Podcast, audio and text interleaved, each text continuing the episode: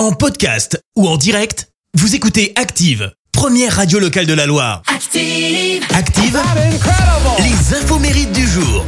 Allez, nous sommes le mardi 24 mai. Soyez les bienvenus. Nous fêtons les Donatiens et les Maïs ce matin. Côté euh, anniversaire, la chanteuse niçoise Rose fête ses 44 ans. Détour par les fenêtres. Elle s'est fait connaître en 2006 avec son tube La Liste.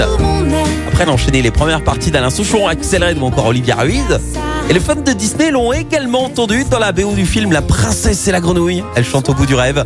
Et avant de devenir chanteuse, elle était professeure des écoles. Et alors, pour la petite anecdote, Rose a avoué avoir ouvertement triché pour obtenir sa maîtrise de droit. Le truc, c'est qu'au lieu euh, d'aller en cours, elle a préféré traîner dans les bars. Alors forcément, au moment des partiels, elle n'avait absolument rien appris. Et du coup, elle a carrément monté une mission spéciale digne du film Les Soudoués. Les anciens euh, s'en souviennent de ce film. Et ben tranquillou pilou. Rose, elle a passé ses examens et même les oraux avec un kit libre caché dans ses cheveux. Et c'est sa pote qui lui donnait toutes les réponses depuis la voiture. Bon, évidemment, à ne pas reproduire. Hein. Et puis celui qu'on surnomme le King, Eric Cantona, fait de ses 56 ans. Il est considéré comme le meilleur joueur de foot du 20e siècle. Et il aurait pu faire partie hein, des champions du monde 98.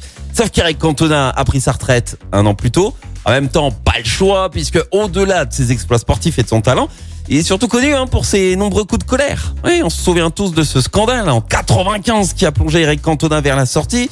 Il y a un spectateur anglais qui a copieusement insulté Eric Cantona. Ni une, ni deux. Le King, qu'est-ce qu'il fait? Eh ben, il lui saute dessus les deux pieds en avant, mode Kung Fu Panda. Alors la scène a fait le tour du monde et ce geste a même inspiré un autre provocateur, Morrissey, le chanteur du groupe de britannique The Smiths. Fasciné par Eric Cantona, Morrissey sort même un album complet inspiré du King et sur scène, il a porté carrément un tambourin avec écrit dessus Eric et Cantona.